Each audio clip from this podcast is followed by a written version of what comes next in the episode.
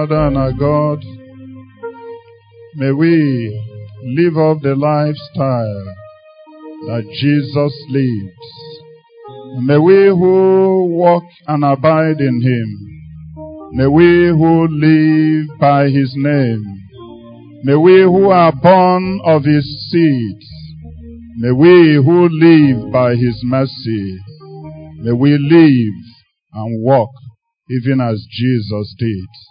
And may your name be glorified in the name of Jesus Christ. May every lifestyle, office lifestyle, school lifestyle, village lifestyle, family lifestyle, every other form of lifestyle that does not conform to the kingdom lifestyle, to that which marks us out, from whose seed we are, and of which origin we are. Lord, be rooted out of our lives henceforth this year in the name of Jesus. May your spirit, who gave birth to us and bore witness in our hearts and in our lives that we belong to you, that same spirit that raised Jesus from the dead, who quickened him, if that same spirit dwells in us, Lord Almighty, we pray that henceforth we will allow the spirit to well up in us a lifestyle that pleases you and that shows forth your presence consistently in the name of Jesus Christ. Spirit of God, make it work. Make it happen. We are willing. We are open we are yielded to you to show forth your praise, who had called us forth out of darkness into the kingdom of the marvelous light in your son Jesus. Thank you. In Jesus' name we pray. And everybody says amen. We want to thank God for the opportunity to be alive this morning and to witness 2018 don't take it for granted. It's God's mercy that kept and has kept seeing us through. And as He has also begun to tell us, as we listen to Him, as we trust Him, as we obey Him, not our own, not listening to other side waves or sound bites or manner of living, as we obey Him, he will lead us to the pasture through this year in the name of Jesus. Our lives which are open before Him and none is hidden, which please Him. And as they do, and we live before Him and for Him who died and rose again for us, not just according to the situation or circumstance. May the Lord bring His will and bring His pleasure and bring his good works through our lives this year in the name of Jesus Christ. The Gospel according to St. Matthew chapter 5 verses 1 to chapter 7 verse 29. We're not going to read them all. But that's where God is using as a fulcrum to address you and I this year. Matthew chapter 5, verse 1. Seeing the multitudes, Jesus went up into a mountain. And when he was set, his disciples came to him. He opened his mouth and taught them, saying, Blessed and he opened his mouth and taught them, saying, Blessed are they. Everybody say, Blessed are they. Blessed are you. Blessed am I. When we do certain things. When we live in certain ways. When we simply decide to live clearly, distinct, Christ-like lives, showing the kingdom lifestyle. Call it when we live as kingdom lifestyle bearers. That's what Jesus spoke about in the whole of Matthew chapter 5, chapter 6, chapter 7. He had just come out from the wilderness after 40 days of fasting and eating no bread and have been tempted by the devil in the three focal ways in which temptations come to us up to today. The lust of the eyes, the lust of the flesh, and the pride of life. He was tested. It was needful for him to go and be proved. And the Bible says Jesus withstood the devil. And the devil left him for a season. He never goes on perpetual holiday. He doesn't go at all abandoned. He comes again and again. And so Jesus, having come in the power of the Holy Spirit, before he began his ministry completely, he found an occasion to call the disciples in the midst of the multitude to tell them, now you are under my unction, under my teaching. You are following me. You are disengaging from Judaism. There are ways that show that this is who you now look and walk after. There are kingdom principles. There are kingdom lifestyles. There are lifestyles that are totally alien, even though they look good to men, but they do not show who you are. And they do not show your identity. And they do not show that you have been with Jesus at birth, at salvation, neither are you with him as you continue into the year.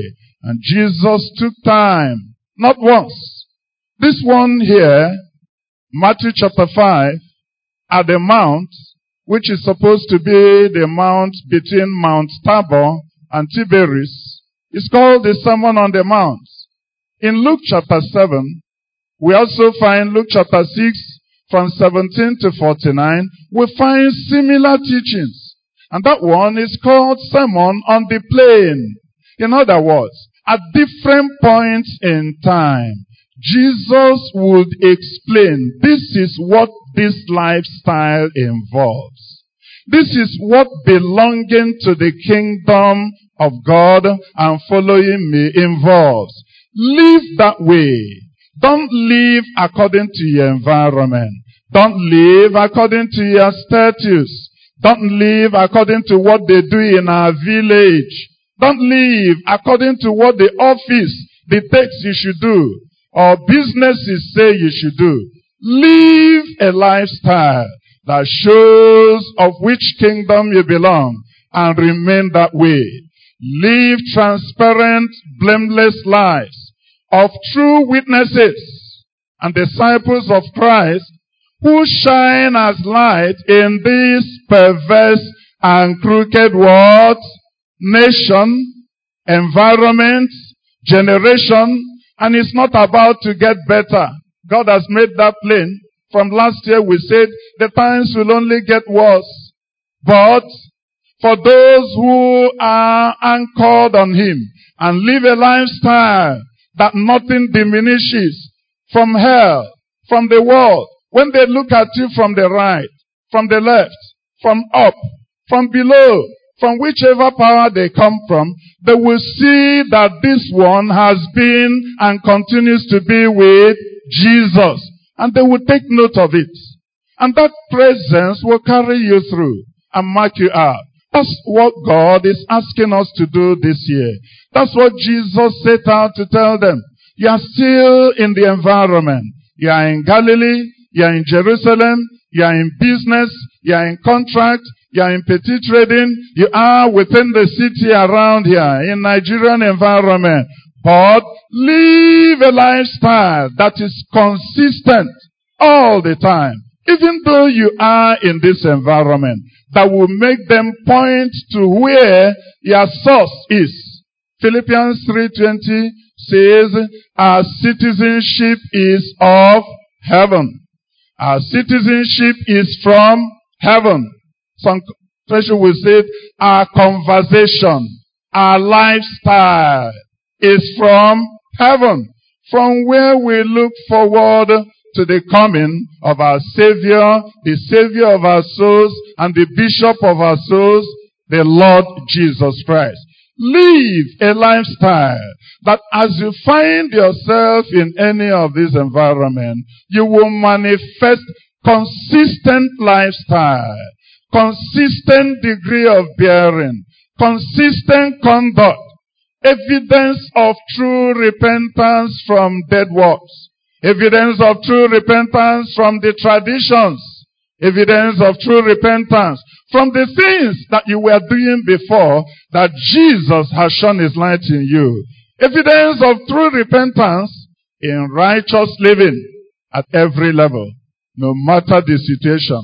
Lives that hold forth the standard, the banner, the values, the moral codes, the conduct of the kingdom of God, of heaven, irrespective of where you are irrespective of your situation, and reach out in good works. That's what Jesus is telling us this year. That's kingdom lifestyle. That's encapsulated in Matthew 5, 6, 7, and at different other points of scripture. And as we go through this, may the Lord himself cause us to abandon any double standard or indeed multiple standard because most of us have been living multiple standard lives. You have a standard of life for your home. Sometimes we are raw. We are brutish. We are carnal. The words that come out from your mouth at your home reek of disgust. Somebody wonders, is this a kind of word from the mother of the house to a child or to a maid? Multiple lifestyle. When you are in school, a lifestyle for children that includes tapping, in other words, taking somebody's biro when he's not looking, putting into your bag, telling lies, small white lies and big one, or keeping malice, envy, for children still, quarreling, bullying. Live a lifestyle, living as small as you are, that marks you out as peacemaker, as pure in heart, as one who seeks for the good of others, and who even when they take that which belongs to you, you can be defrauded. You can allow you go in peace without having to exercise your right like we have heard some time ago. Live as in school as if you are not just saying there's a school lifestyle. You must cheat one way or the other. You must copy. You must sort in one way or the other. As a lecturer, you must also plagiarize. These things are accepted. You can copy somebody's handout. Live a lifestyle that shows you consistent. In political circle, in the various places where we are. You never can speak plain truth or plain false. Nobody ever knows where you belong. You're like a chameleon. You're always on the fence. And you say, look, don't ever give them any answer. That is politics, you know. It's diplomacy. Live a lifestyle that your yea is yea and your no is no. And they can place you ever before you are around and they say, don't you know him? He won't be involved in this matter. Are you in the office? Live a lifestyle that is not office based. That tells you, you can tell some lies. There are always ways to do over invoicing. To tell lies of when you came, when you didn't come. To say, look, I am coming. I am coming. If anybody asks for me, just tell them I'm around. Why you around? You are where? You are Toka. You are Nsukka. You are somewhere else. You live like those in the office. No consistency, no transparency. And these are the things that bear down our testimony. And while you are there in the office, entertain gossips. Spend time, whether true or not. Pull down one. Use vindictiveness. We can go on and on. Jesus said, no, blessed are those who belong to the kingdom and will live this way. And when we are talking about the kingdom, Jesus was telling them what their lifestyle should be. What kingdom are we talking about? What kingdom do we live this lifestyle? There is the kingdom of men. In Daniel chapter 4 verse 17, we read part of that passage that says that all living will know that God rules in the kingdom of men and gives it to whomsoever he desires. So there's a kingdom of men where men run affairs, where men say this is not church, where men will tell you this is not SU, where men will tell you this is not where you carry Bible, this is the real world now. That is where men use their own natural principles to exert in the places where we find ourselves. There's a kingdom of men. Things run on man's idea, on intellect, on inventions. God is kept out. That's what America has graduated into now. They started on God. In God we trust. Constitution was based on it. And many of their early leaders and presidents were righteous, God-fearing men. Many of them were truly born again. And they lived and tried to impart that kingdom lifestyle even into their constitution. And America, which was a land of immigrants, you can't say there's any one group of people who own it. Even the immigrants, those who were there, the Indians, have virtually been swallowed up. People came from Hispanics, from Spain, from Portugal, from Europe, from the South Americas. Of course, you know slave trade carried many of the blacks over there. Latinos, as it were. Land of immigrants. But because they live by kingdom principles, they prospered as a nation. Righteousness exalted them. America was marked out. But in 1962, 1965, they began to live by the kingdom of man. They said, we don't need God anymore in the running of affairs. The Supreme Court of America said, no longer say prayers in school. Our Lord's Prayer went. Before they engraved the commandments on virtually every public school, they say, don't bring religion into any of the school or secular matters. And from then, the fall had continued to many of the vices we see around here. That's the kingdom of men, where ideas, where your intellect, where you experience the rule. That's not the kingdom where God says live the lifestyle. Because with that, you will just end up short of who you are. There is the kingdom of the world. In John 18:36, Jesus said, My kingdom is not of this world. If my kingdom were of this world, I would have asked my father to send down angels to be able to do the fighting. There is a principle that the world, the kingdom of the world uses. There's also a principle of heaven. I would have asked him to send down angels to do the fighting. But because my kingdom is not of this world, I will resist. It's not that of revenge. It's not that of teeth for tat. It's not that of might is right. So there's a kingdom of the world. Just like in Acts 1 6. At a point in time, Jesus had resurrected and was about to ascend into heaven to meet with the Father. And what was of utmost concern to the disciples was, would you at this time restore the kingdom to Israel, where Israel will assert authority, where one person will be prime minister, and the other one will be deputy prime minister, and the other one will be assistant deputy prime minister, and the other one will be deputy assistant acting prime minister. Men will have their rules. Each one will have a sense of power. Each one will tell you, do you know who I am? And each one will exert his own. That's the kingdom of the world. Where might is right. Where anything goes. And where men rule by he who has the greater power. Jesus said, that is not my kingdom yet. Even though you are in the world, you are not of the world. There's also the kingdom of the devil.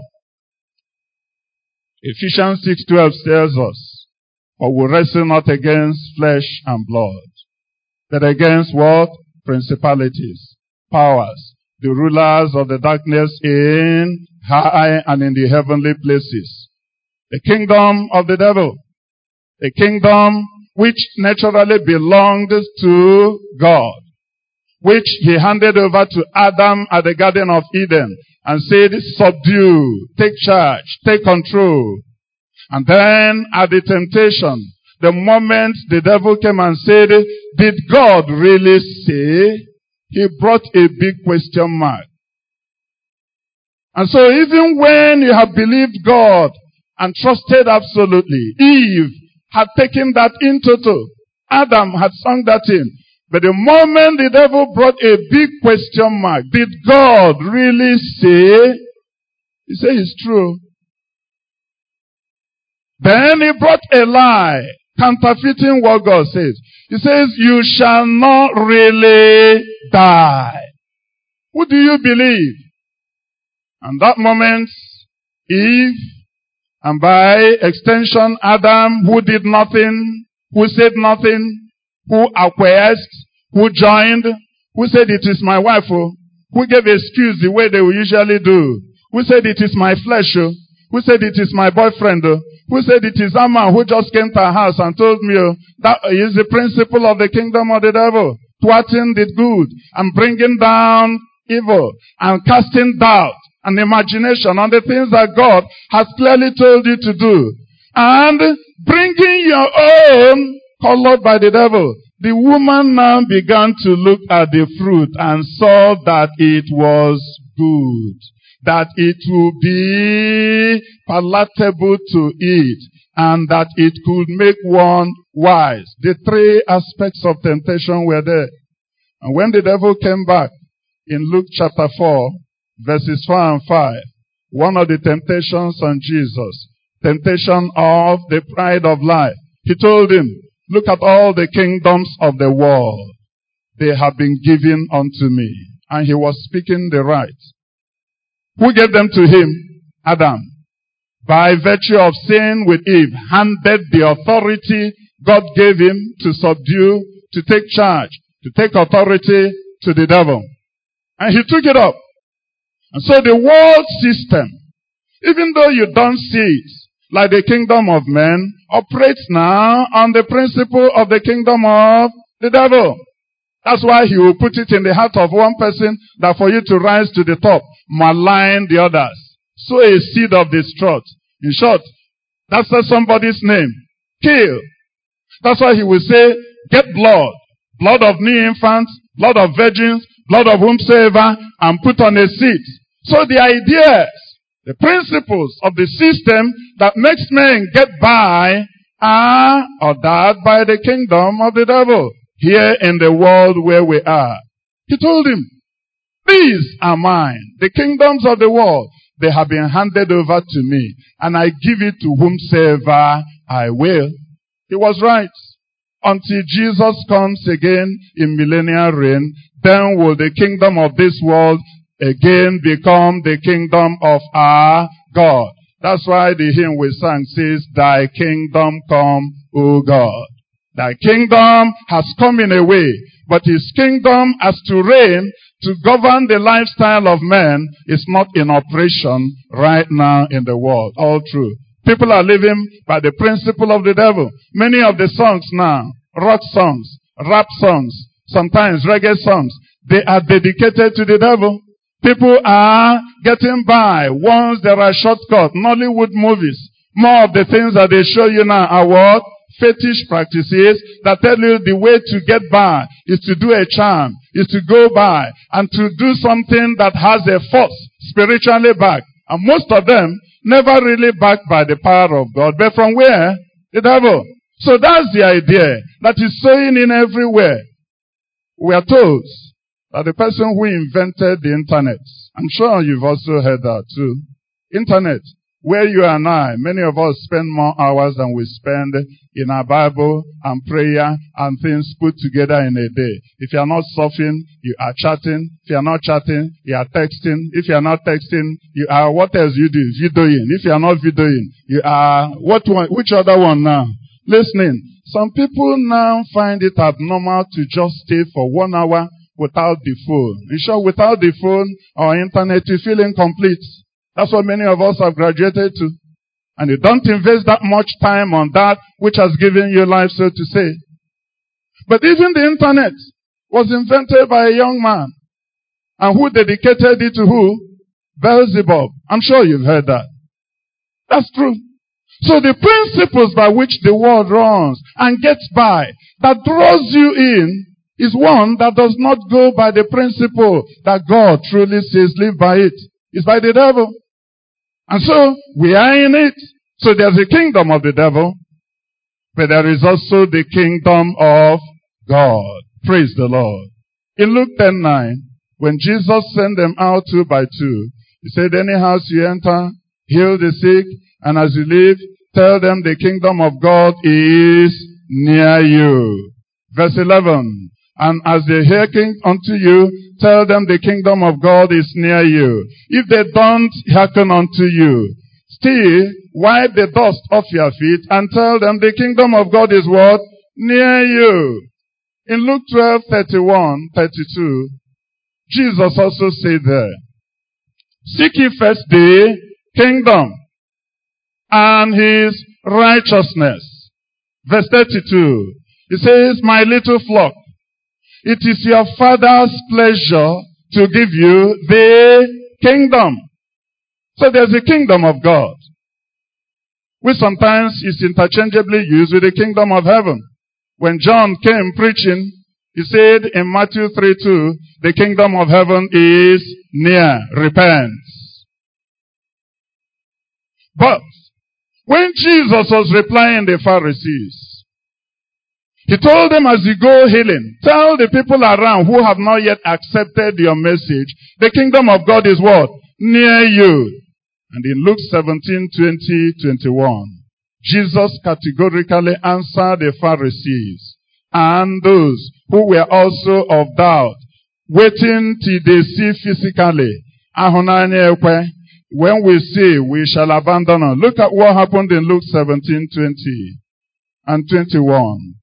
When he was demanded of the Pharisees, when the kingdom of God should come, he answered them and said, the kingdom of God cometh not with observation. You don't need a signboard. You don't need a nameplate. You don't need a system. You don't need a government. You don't need a state to declare we're a Christian state based on the kingdom of God. It doesn't come with proclamation. It doesn't come with announcement. The kingdom of God doesn't come that way. Verse 21. Neither shall they say, sorry, neither shall they say, lo here or lo there. For behold, the kingdom of God is within you. What does he mean by that? by being present in your midst. The kingdom of God is already within you. By being present in your environment, by being present in your gathering, the kingdom of God is not yet to come. It's already where? Within you. Is around. I personify the kingdom. I represent the kingdom. He who has seen me has seen the Father and has seen the epitome, the representative, the picture, the lifestyle of the kingdom of God. And after a while, when Philip and Thomas were still in discussion, he said, have you been with me? One of them asked Philip, said, show us the Father that we may believe in him. They still were looking for physical things. He said, Philip, have I been with you for so long, and yet you have not known me? He who has seen me has seen the Father. He who believes in me believes in him who sent me. And therein the kingdom of God has come in your midst. So how do we now enter the kingdom? In John 3, 3. Verily, verily, I say unto you, Except a man is born again, he cannot see the kingdom of God. Verse 5. Verily, verily. And when Jesus says verily, verily, he means pay close attention. He means don't doubt what I say. He means if you trifle with any other thing, don't joke with this one. Hold it tenaciously. Live as if it is the very truth itself. Verily, verily, certainly, there's no argument about it. Except a man, a woman, a boy, a girl, a worker, a rabbi, a theologian, a lecturer is born again because he was addressing a Sanhedrin member, Nicodemus, a rabbi, a teacher of the law. He says, irrespective of your status, irrespective of your word, irrespective of your standing in the society, in the kingdom of man, and even in the kingdom of the world, except anyone is born again, he cannot enter the kingdom of God. And made it plain and said in verse 6, that which is born of flesh is flesh. That which is born of the Spirit is spirit. And if the Spirit of Christ does not bear witness in you and does not dwell in you, then you are none of his. You don't belong. So friends, clear cut. Let it be plain. It's not church.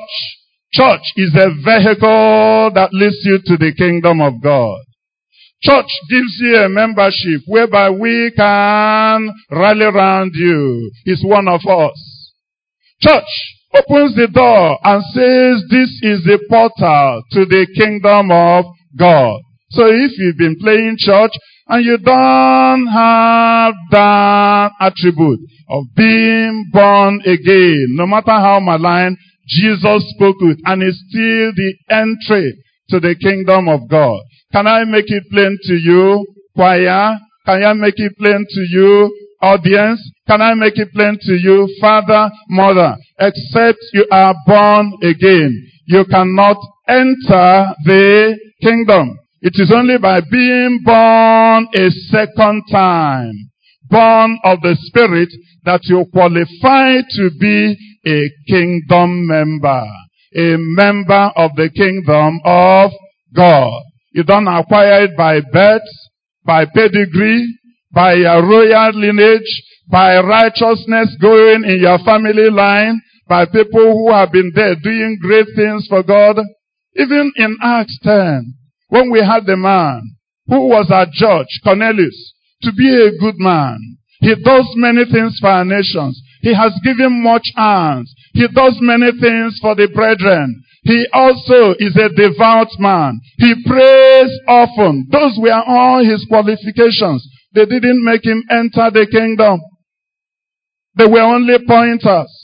In case there's anyone here in this year who still thinks my righteous acts, my good acts, my philanthropy are the things speaking for me. No. All that they are speaking for you is a memorial. They are pointing you that one thing is necessary, which you have not yet done, which is to be born again. Hear me plain. You are not a member of the kingdom of God if you are not yet born again. The Spirit of God bears witness with you as you know, as an individual. People say, how do I know? Once you ask that question, it already means you are not born again. Are you with me? That's true. The moment you are, there's a witness within you by the Spirit of God that there's a change. Old things pass away, all things become new. There's a light that shines into the darkness of your heart and makes every of the things that would have made you live as the level of the kingdom of man, kingdom of the devil under his power. Ephesians 2 1. That this is how many of us live when we are still in darkness, under the power of the prince of the air, manipulated. Your will is not your own. You follow the society. You follow the multitude. You follow the crowd. You had no backbone. So there was no lifestyle that could be attributed to you. That's how you are when you haven't got the Spirit of God inside of you. He will bear witness that you belong as a child of God. Praise the Lord. That is the route to entry into the kingdom of God. And as you enter into that kingdom, the Bible says, before you were no people, now you become the people of God. First Peter 2.10. Before you had no mercy, now you have obtained mercy from God. Ephesians chapter 2 verse 12. Say that before you get born into the kingdom, you were without God in the whole world. You are just following. You come to church because you are told to come to church. You speak right because you are told to speak right. You also tell lie because you are told to tell lie. You camouflage because you are told to camouflage. You have no binding principle and lifestyle. You have no backbone to stand you. That's who you are. And that's why the lifestyle still wobbles. Until Jesus gives us access by the Spirit. And the Bible says, as you enter and become a member of the kingdom, Ephesians chapter 2 verse 18 says, through him, we now have access by the Spirit of God into the presence of God spiritually. And not only that, we now become members of the household of God. Members of the citizenship of where? Heaven. Members of the firstborn of heaven. You now become members of the kingdom of God who are built upon the foundation laid by the apostles, of which Jesus Christ is the chief cornerstone. Friends, that's how you become a member of the kingdom of God. That's how you become a member of the kingdom that should bear the lifestyle. There is no shortcut. There is no route that has been made out around it. And there is no way Many of us are liberal in mind and we carry the kingdom of the world's philosophy and says the kingdom of God is like a marketplace. There are many roads to the market now. You can decide to go by Appian Way. You can decide to go by Express. You can decide to go by Highway. You can even decide to go through the bush. All not the same. The important thing is to arrive where? At the market. That's what many of us are. Still saying. And they say, ah, God cannot be unjust. You are the one who is advocating for them now. You haven't yet thought about yourself where Jesus said, verily, verily, except a man is born again, irrespective of title, education, status, he's outside the kingdom. He is not a person before God. He is without God in the whole world. He is outside the commonwealth of promise. The promises of God which are here and amen are not on you. All that you receive are just the fringe benefits of His providence, who allows the sun to shine on both the good and the bad, who allows the rain to fall on both the righteous and the evil. That's the level where you are living. Not on God's merit, not on what Jesus has done. And if you are still at that level today, please repent. He who is born of the flesh is flesh, born once, like any other human being. You can't live beyond that level. But he who is born of the spirit, in addition to being born of the flesh, is what? Spirit. That's the gateway to the kingdom. So with all your arguments, down them and accept that all we have sinned and come short of the glory of God. And there is no righteous, not even you. And so our righteousness is like what? Filthy rags before him. He cannot stand God's sight. He's of purer eyes than to behold iniquity. And in whomsoever iniquity is found, even when Jesus was carrying the burden of sin of the whole world on the cross, God looked away from him. And the same thing he does. And that's why Isaiah says that God is angry with the sinner every day, and the prayer of the sinner is an abomination. Instead of bringing blessing, you add more curse, more wrath, more anger. You will walk away from there and commit yourself to the kingdom of God today in the name of Jesus Christ. That's the point to enter. And when you enter, you become a member of the household of God. Kingdom lifestyle bearer. A chosen generation. A royal priesthood. A holy nation. A peculiar person who has not existed before. That's what that peculiarity means. Who does not now live by just what was happening before. Who is no longer governed by the things that were just ordinary before. That you might now show forth the praises of him who has called you forth from where? Darkness into his marvelous light. That's all we do as kingdom lifestyle bearers. Show forth his praise. Show forth his lifestyle. Show forth his standard. Live. When you are in that kingdom, having entered the kingdom, it's not an all-comers affair. It's not anything goes. You don't bring baggage right, left, and center. And so Jesus found the need to tell us there is kingdom lifestyle. There is a code of living. It's not a rope around you, but it's to tell you if you are in the kingdom, this is the way you will now live. In Matthew 11, 28, he says, Come unto me ye that labor and are heavy laden, and I will give you rest. Rest of soul, peace of mind, peace with God, and peace around. That is an assurance that you are born again, a member of the kingdom. But Jesus didn't stop there. He didn't stop at your entering. He didn't stop at saying, look, once you enter and you are born again, everything is made plain. You are heading to heaven. The world will be at your feet. Honey and chicken will be there every day. A la. Add them all. You will never suffer skin pain. He said, no.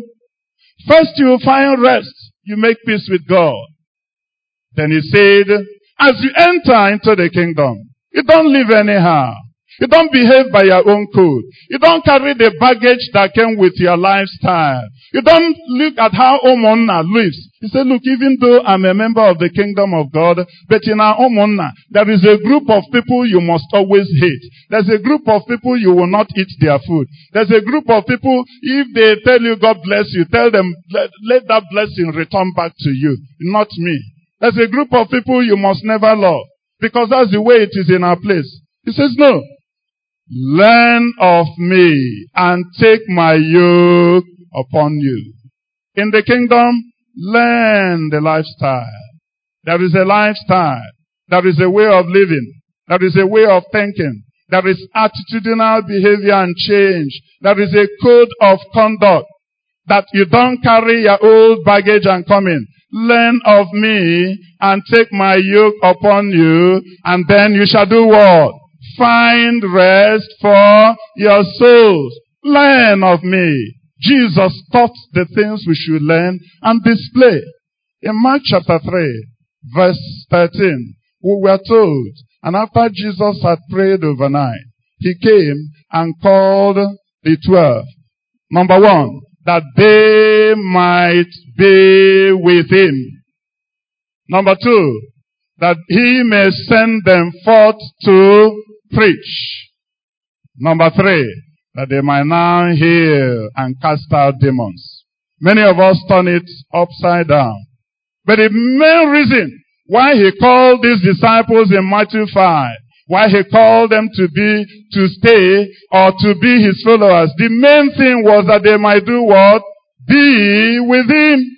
To learn of him his nature, his character, his bearing. And wherever they now go, people can look at them, Peter and John. They will say, in terms of the worldly standard, Peter and John are ignorant men. They are uneducated men. They are unlettered men. They do not measure up to be in this Sanhedrin. By right, we shouldn't have called them here without a lawyer or without somebody who is learned in the Jewish law. But by seeing their presence and their action and their disposition, they would take note that these men, even though by the worldly standard don't seem to measure, don't seem to make up to what we thought they should be, but they have been with Jesus. There's a difference in their answer, in their mannerism, in the boldness which they display, and in the attitude to life. Even when we are threatening them with death, they are bold and saying, if speaking the truth will make us die, then let us do. But we shall not by any means obey man rather than who? God. Something mark them out because they have been with who? Jesus. His design is that as you learn of him, As you stay with him, his nature, his attributes, his characteristics, his lifestyle will rub off on you and I. Praise the Lord. Is it not he whom you stay longer with that you imbibe his attitude and character? Am I right? When they see your child, sometimes by facial appearance, some other times by the way the person answers and speaks, they will say, are you KK's son? Are you Ezekwi's daughter? You will say, yes. You say, um, on Nagi Meragene, Moroge. Is that not what we say? We know that as much.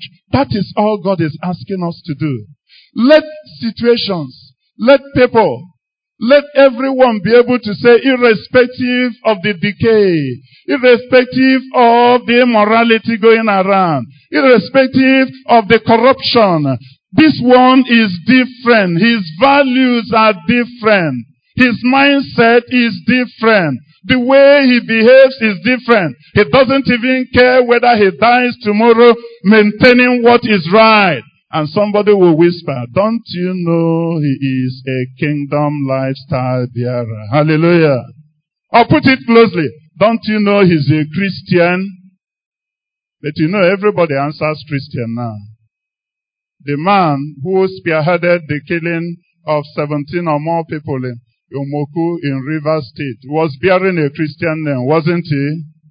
Everybody is a Christian. The Duke is a Christian. The 419 is a Christian. The person who is selling in the market and who is changing cups up and down is also a Christian. But a Christian is still a Christian. The same thing that made them in Acts 11:26 to look at them, their members, the fellow villagers. Jesus never physically went to Antioch while he lived for the three years of his ministry. He didn't go there. But the message has spread to Antioch. People had believed in him. They had dropped their own ways of life. Some were Judaism. Some were other philosophies. They had believed Jesus and lived by his teaching and lived by his dictates and lived by his values. It was their own people. It was their own neighbors. It was their own classmates. It was their working companions. It was their business associates. It was those with whom they dealt with across the shed that said, these ones will find here, who are disciples of Jesus, are nothing but what? Little Christ. Christianoids. Christians. Their life is like that man of Galilee we hear about. Even though that name was like a derogatory name, saying, ah, we hear about him. They are like him. But he marked them out. Can you be marked out this year living a kingdom lifestyle that does not alienate with that of the society? Some of us live a status lifestyle. When you are with people of a certain class, behave like them. Go out. Don't come back early. Drink alcohol to no avail. Just talk rubbish. Talk rot. Everything that comes. Put in your own mind so that you will belong to that status. Kingdom lifestyle says, even when you're anywhere, let your word be such that will minister grace to the heart of the hearer. Live a lifestyle that measures up to the standard, the same standard Jesus put forth here in Matthew chapter 5, 6, 7. Blessed are the pure in heart. Blessed are the poor in spirit. Blessed are the peacemakers. Blessed are those who are hungry for righteousness and the thirst after it. Blessed are those who are meek. Blessed are those who are persecuted for righteousness' sake. That's one of the marks that comes one as a child of the kingdom. He said even that, your motives, the way you give, the reason you give, hypocritical tendencies, what you are is not what you portray. You live personality augmented lifestyle, but your character, the real core of the lifestyle has a problem. He said, no. Live a life that measures up to the standard God set when the kingdom of God came into your heart. It hasn't changed. It didn't change from the time of Jesus. It hasn't changed till now. It won't change because of Nigeria. It won't change because of recession or no recession. Heaven and earth may even pass away, but not an iota of the word of God and the lifestyle does what? Changes. Is the same. Live a life that measures up to that standard. It's the same standard you will see in Russia and you will say this person is a Christian. Time their words. Here in this country, people will tell you, in the early 70s or even into the 80s, when revival spread out, especially after the Civil War, and people were hungry for God, and people had nothing more to hang on to, everyone who had a huge bank account, all of them were dissipated. Nobody got more than 20 pounds. Am I right? For those who still came out from there. Those who owned mansions lost them, abandoned property.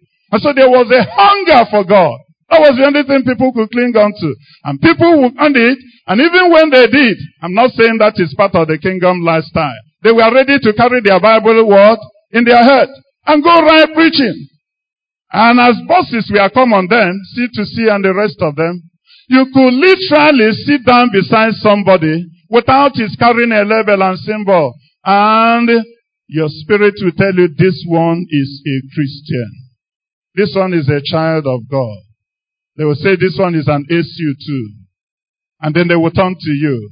Live a life that spoken or unspoken will conform to the standard of the name you are called, the address you are given. Live as a Christian. Live like Christ. Live the kingdom lifestyle. That's what Jesus is asking us to do. We are told that the people of the world, that you dress the way you are to be addressed. Am I right? That your dressing indicates how we should address you. Is that correct? It looks like it is. Okay. If you find somebody with danchiki, or maybe some jumper, that just went down to the thigh, and then he has penciled trouser. And then he has a rod. And he has a straw hat on him. That's the way he's dressed. With a leather slippers. What are you likely to call him? A Fulani houseman. Am I right? How? By the dressing. You're already beginning to classify him. Okay. If you find a lady whether you knew her status before or not, or you knew the person's name or not, but all you've simply seen is that the person has a heavy headgear. And the person has blouse and has two wrapper judges. What will you likely call her? Madam. Whether she's 17 or 18 years, you will say what? Madam. He has dressed like what? A madam. That's the way I should address you, attaining the respect of a madam. What of when you find a young man with uncombed hair that is dirty, with bling hanging round the neck, with button of the shirt all open, and then the trousers are hanging down by the rear part of his buttocks, and he's wearing faded jeans with holes punched inside of them, with patches here and there. What name are you likely going to call him? Young people. What's up, man? Dress the way you are to be addressed. That's all Jesus is saying. Live the way you are dressed. You are dressed as a Christian. You are dressed as a child of God. Live that way. Don't change it. Don't borrow. Don't go to any other. You saw that Ephesians 4.1, I quoted Good News Bible, says, Live, I beseech you, I who am a prisoner of God. I beseech you, live according to the vocation to which you are called. Live according to the high calling. Don't come down. Message Bible said there, go out there and walk. Better still, run on the road God called you to travel. Go out there. Go out in everyday lifestyle. Walk. Live. Better still, he says, don't loiter about. Don't stutter. Don't wander around. That's part of what he says there. Don't be engaged in how others are doing it. You already have a road God has called you onto. Go out there and walk and run on that road he has called you onto. Praise the Lord. And 2 Corinthians chapter 5 verse 17 says, If anyone is in Christ, is a new creature. Behold, all things are passed away. Behold, all things are become new. And then verse 14 says, For the love of Christ constrains us. And with us judge that if one died for all, then we are all dead. If Jesus died for all, and by faith, Romans 5 1, by faith, being justified by faith, we are made to be at peace with God through Christ Jesus. You don't need to die again for your sins, which all have sinned. You don't need to go back again and bring down Jesus so that he will come physically and absolve you of your sins like we do every Sunday here. If Jesus died for all, then by faith all were dead. That those who live and live as Christians and live as those born out from his death and live as those who are his disciples should henceforth, hallelujah, maybe before you didn't know that, should henceforth no longer live unto themselves, unto their environment, unto to belong, unto to satisfy some societal status, unto their class, unto the group they belong to. They have a new standard now. What is it? They should no longer live unto themselves or any other, but they should live unto him who died and rose again for them. Is that difficult to ask? It's not. If the seed of Christ is in you, and you learn of him, and you imbibe what he says, it will rub off on you and you will display it wherever you are. And he simply asks you, live as a Christian. Live the way people address you. Live as a disciple of mine. Live as a kingdom belonger. Put on Christ. That's like the summary of it. And you will not justify the lust of the flesh Live clothed with Christ. Live with his teachings and with his lifestyle embraced in you. And then heaven can reckon with you. Men will take note where you belong. You will not be traveling incognito. Identity not known. Swallowed up every time. Chicken lily liver. No backbone, no skeleton. We don't know where you belong to. When they are saying AA here, you are there. They say, is it not BBB? You say, yes, in Nkegi Council. You say, that's why I like you. That's why I like you. That's why they like you. They don't know where you belong to. You are all weather. It's like a chameleon. There's no standard. They wouldn't know what they would say, and they will say, ah, this one, he won't be there. They will be the one speaking out for you. I say, count a day away from this, so he won't be part of it. He's not here, but we know what he will do. We know what he will say. We know he won't be part of it. And truly, may either, may you not disappoint expectation of heaven and the world in the name of Jesus Christ. So put on your dressing as a Christian. Put on Christ. That's Romans 13, 14. Put him on. And then you will not justify. You won't be bound to live for people to please, to please people rather than others. And that's what he brought out in Matthew chapters 5, 6, 7. He dealt with our personal lifestyle. We'll see those from Matthew chapter 5, 1, even up to verse 16. The things that make you different and they are making you blessed, different from the people. And when you live this way, you will be persecuted. Let nobody say when he's persecuted that he has done some wrong. If you are reproached for the name of Christ, First Peter chapter 4 says, Happy are you. But let none of you suffer as an evildoer, as a busybody in other men's matter, as somebody who has come to live another person's lifestyle and say it's because I'm a Christian. But if because of your lifestyle, they wrongly accuse you. You say, happy are you. Because the glory of Christ will be revealed in you. And do you know what happens? Many of the times, we are camouflaging. We don't stand up because of what people will say. What will people not say? If you keep quiet, people will do what? Say. If you speak out, people will do what?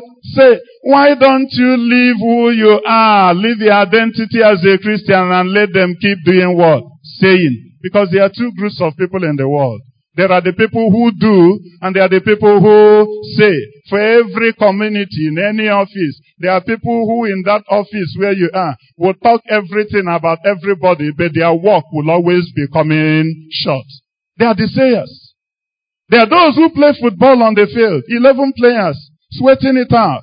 22 of them, 11 on each side. The commentator is the sayer, is he not so? And then he will say all manner of things. Okonkwo gives to Okafor. Okafor does it dribbly. He does it sluggishly. Okafor has no strength in his leg. Okafor has shot it over the bar. Okafor should have shot it straight. Does he know the amount of labor Okafor has gone under? Does he know whether he has got muscle injury?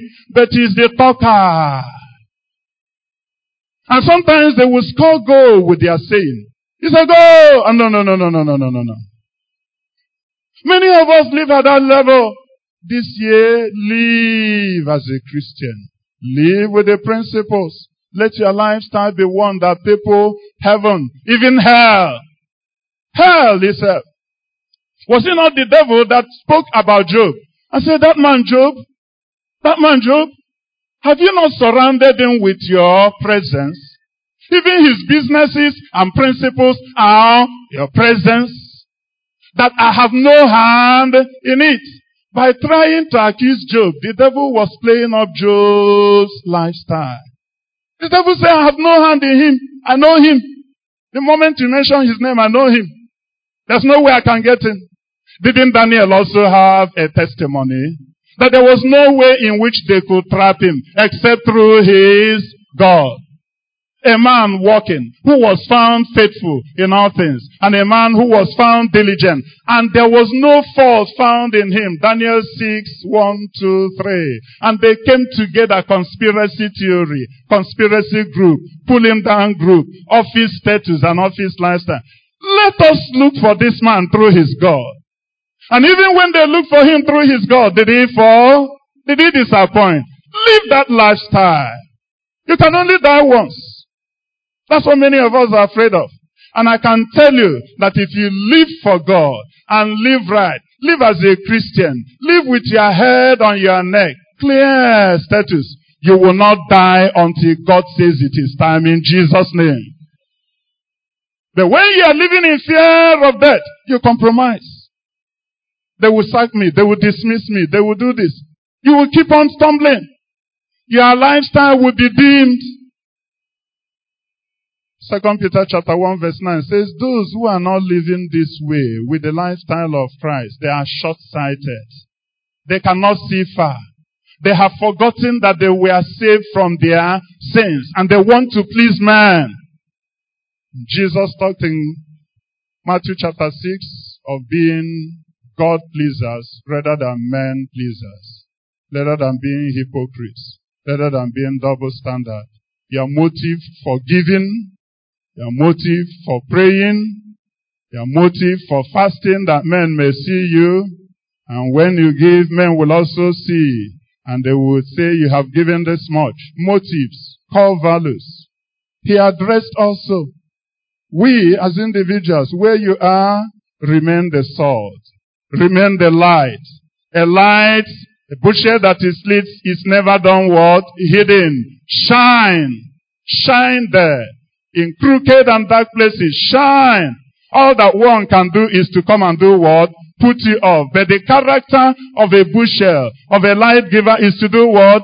Give light to darkness. Nobody can extinguish the light that is in you by Christ Jesus. So why are you struggling? Why are you afraid? Why won't you boldly live for Him? And as you live that way, you will attract souls and many more unto Him in the name of Jesus Christ. First John chapter 2 verse 6 says, anyone who says he abides in Him, anyone who says he's a Christian, anyone who says he walk by Him, anyone who says I am a member of the kingdom, ought also to live the same way that Jesus lived. Outside it, you are not a member. Outside it, you enter the kingdom, but as Matthew chapter 7 verse 13, 14 says, straight is the gate, narrow is the way, few there are that will get to the end of it. Many there are that will go out. And it actually happened. In Luke chapter 13, we are told in verses 25, 26 to 30 that at the end, many came to say, Lord, Lord, you preached in our streets. Lord, Lord, we were members of that congregation. Lord, Lord, we were nights, we were day, we were afternoon. Lord, Lord, we got diamond award. Lord, Lord, we had long service award. We were in prayer. We were very active, activity full. We carried your Bible. Activities don't show necessarily who you are. Activities will evolve from who you are. Let the life, let the principles of the kingdom, let tolerance, as he said in Matthew 5 from 17 onward, forbearance. You have heard that it was said, hate your enemies. Love only those who bless you. But I say unto you, love your enemies. Relationship with others. Attitudinal disposition. Your mindset. Your core values. The reason why you do things. You were told that thou shalt not commit murder. But what goes on in your heart already does what? condemns or presents you. If you look at somebody with intention to lust, you've already done what? Committed murder. Your mind, your heart, your disposition, your conviction, body, soul, and spirit, present them blameless and live under the searchlight of God. That's all He's asking us to do this year. And as He does, may a way be opened unto you into the kingdom with the blessings in the name of Jesus Christ. May God take the light in you and I, because that's what He's desiring. And each time be pleased to announce us. This is my beloved son. This is my beloved daughter, whose lifestyle pleases me. Listen to him. He will be the one fighting your battles. He will be the one who exposes you. He will be the one who brings the things that are due you as and when they are due you in the name of Jesus. It won't be you're fighting for your rights. It's true you can do that. But live the kingdom lifestyle. Live for Him. Nothing that is due you in life and in godliness will miss out in the name of Jesus. I can tell you that. I have said it here before. Most of the things that have come my way, whether they are academic or professional, I had never lifted a finger for them. Sometimes somebody will say, is your right, is this? They just come to pass. Whether it was the papers that were written, whether it was also them, God will just push them where they are rejecting others, they will get acceptance. Live a life that pleases heaven. And that even the world knows that you're a Christian. Where you stand. And that you are living no longer situational lifestyle. No longer environmental lifestyle. No longer school-based or country-based lifestyle. And let heaven take delight in you. And let the glory of God be risen upon us. And let his mercies shine down continually in the name of Jesus Christ. Romans 14:18 says, For the kingdom of God, verse 17, is not just in meat and drink. It's not if I forget it. It's not how he favors you. It's not with your own mind. But it's what? righteousness, portraying the lifestyle. Peace, a life that is at peace with God and can also be at peace with others, and joy in the Holy Ghost. Whosoever serves Christ like this, friends, is accepted before God and approved before men. May that be you and I in the name of Jesus. Shall we bow our heads to pray? I want to really live by your leading, by your guidance, by your quickening. I want to truly live by the principles of heaven. I want to live a life that is clearly identified from heaven. This is my child in that crooked and perverse place. This is my daughter in that school. Can we live a life that God will look at us and say, this is my son different from others in a difficult environment where sin reigns, where lies are the order of the day. But he is shining as a light. Can you tell the Lord that's what you're able to do? What are the baggages you are carrying? Because you belong to this village or to that family. What are the excess baggages you are carrying? They cannot pass through the narrow gates. They are excess.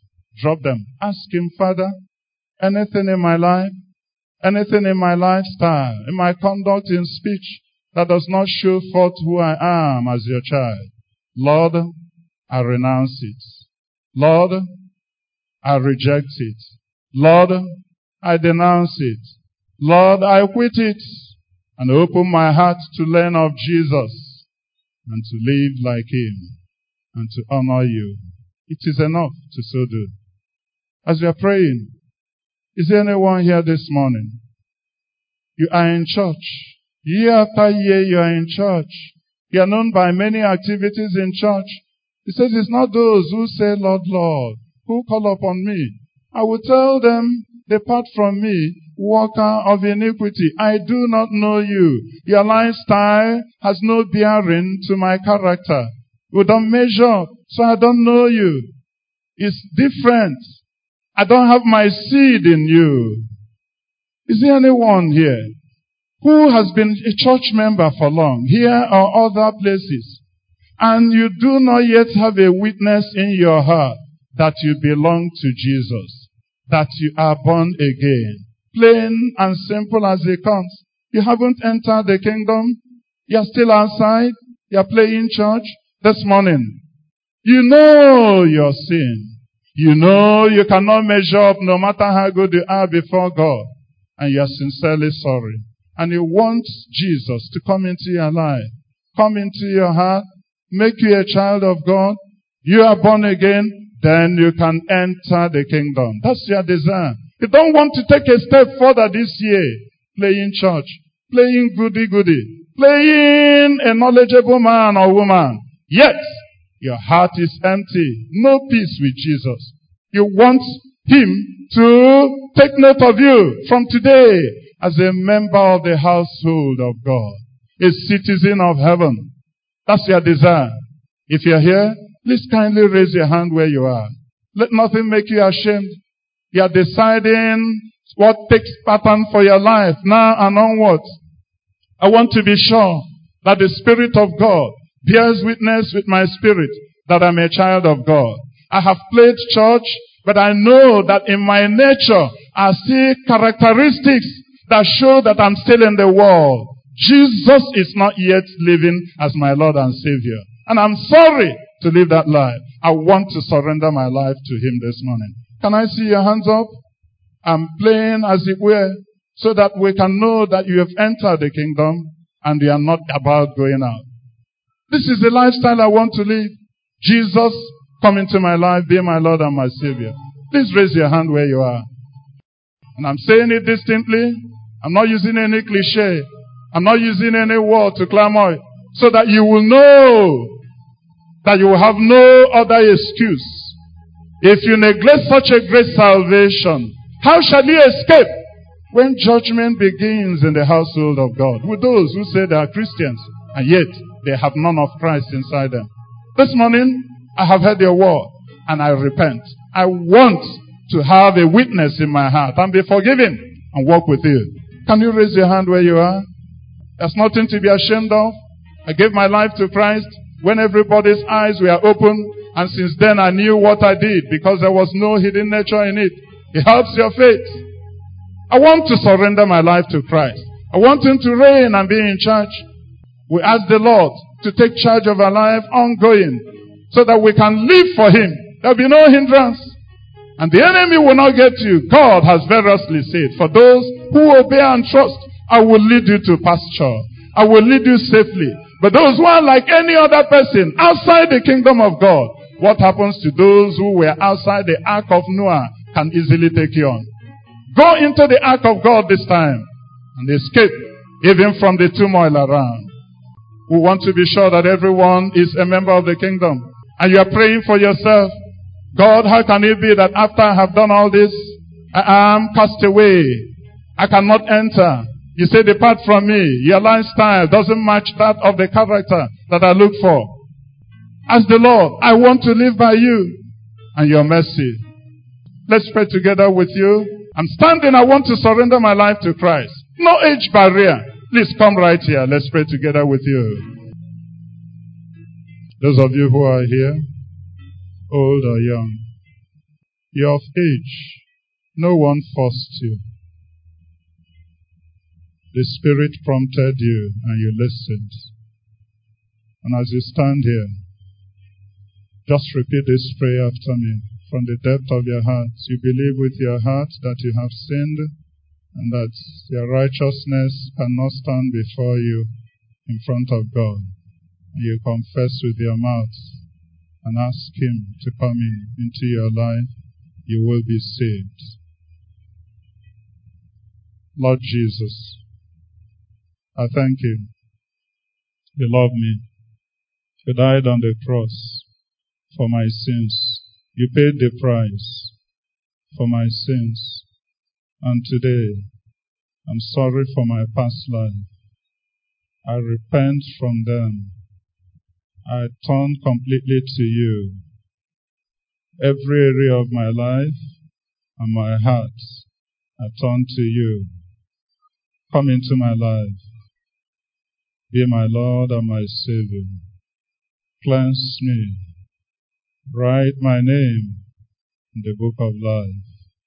Give me the power to be your child. And henceforth, live for you. In Jesus' name. As many as received you, God, to them you gave the power to be your children, who were born not of flesh, not of blood, not of the will of man, but by your power. Almighty God, let there be the change you give that brings a witness in the heart that we belong to you, an assurance that we have done that which is right with you. And Lord, let the peace that passes all understanding, which is a confirmation that we belong to you, and joy unspeakable flood these hearts today and the rest of the days of their life in Jesus' name. That in righteousness, in joy and peace in the Holy Spirit, they will live for you and serve you the rest of the days of their life. In Jesus' name we pray. Shall we make these declarations together? Lord Jesus, I thank you. You found me and you grafted me into the kingdom of marvelous light in you. When I was down and out, without God in the wide world, you saved me.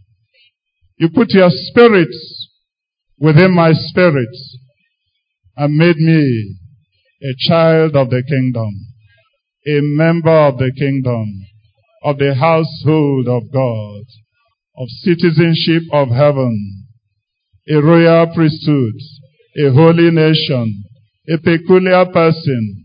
I had not existed in this form before.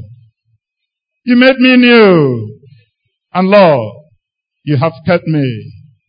Father, today, as I thank you, in this new life, in this kingdom, I vow with my grace and grace that you have bestowed upon me, and the same life that flows out from Jesus that I will live for you. Henceforth, who died for me and rose again, that I will live for you. The same life that he showed and taught and displayed of the things you began to do and to teach. I will live for you. My life will bear witness to your grace, to your presence, to your identity. Come thick or thin. This year, in the name of Jesus. Father, I will be comfortable bearing your lifestyle, living your lifestyle, living for you, living your standard, shining as a light in a crooked and perverse nation, being the salt and lighting everywhere I am um, and bringing your nature and character to bearing in my work, in my study, in my business, in my relationships. Take the glory in the name of Jesus. Every lifestyle that had conformed to a different level, to a different grouping, with a baggage, with a habit, with a conduct, some secret, some open, that are not in keeping with your lifestyle. Lord, I abandon them. With my whole heart, I renounce them. I reject them. Help me to live for you and make a name for you and live to your glory. In Jesus' name we pray. Father, so be it with us. So be it with us. May heaven take notes. May hell take notes. May the world take notes. May situations take notes. May circumstances take notes. Even the ones that will swallow others. Even the ones that will take away their faith. Even the ones that will compromise them. Even the ones that will make them be like chameleon. May they, when they come to us, bow and take note that we have been with you in Jesus' name. And as we lift up your banner, your glory, your identity, your mercy, Lord, may you be honored by our lives in the name of Jesus. May people be touched and changed and our circumstances be impacted by our lives in the name of Jesus Christ. And Heavenly Father, declare again and again to the powers of the air, to the kingdom of the devil, to the kingdom of the world, to the kingdom of men, that we are your beloved children and you are well pleased in us. And so will situations and circumstances align also in the name of Jesus. Thank you, Father, as we bow before you in fullness of reverence and we say, Lord, we live for you this year. We live by your identity. We live as unto him who has died and risen for us. We live by the same standard of heaven. Thank you as you enable us. In Jesus' name we pray. Father in heaven, you also revealed that the devil wants to afflict many of us this year with fire outbreak, especially in our business houses. Father, as we stand before you, we declare that fire from any source, whether carelessly lit, fire, whether it is by those who set bushes on fire, fire from pieces of paper objects that are dropped and are smoldering, fire from any electrical fault, Lord, shall not engage our buildings in the name of Jesus. Not our dwelling houses in the name of Jesus. Lord, they will not come near our shade. They will be averted from our shops. They will be averted from our business centers. They will be averted from our warehouses. They will be averted from our offices. They'll be averted from wherever your people are found, displaying your lifestyle in the name of Jesus.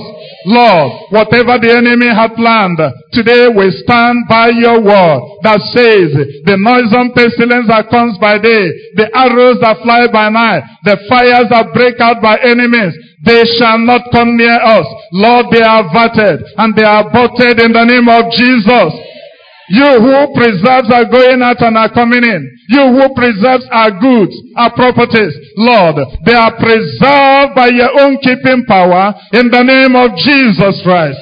so shall we remain under your security. And we say, Lord, whatever has been the plan in the pipeline, Lord, we disannul them now in the name of Jesus. And we receive the security that comes of the Lord in our properties, in our goods, in our places, against fire, against any other outbreak. In the name of Jesus we pray.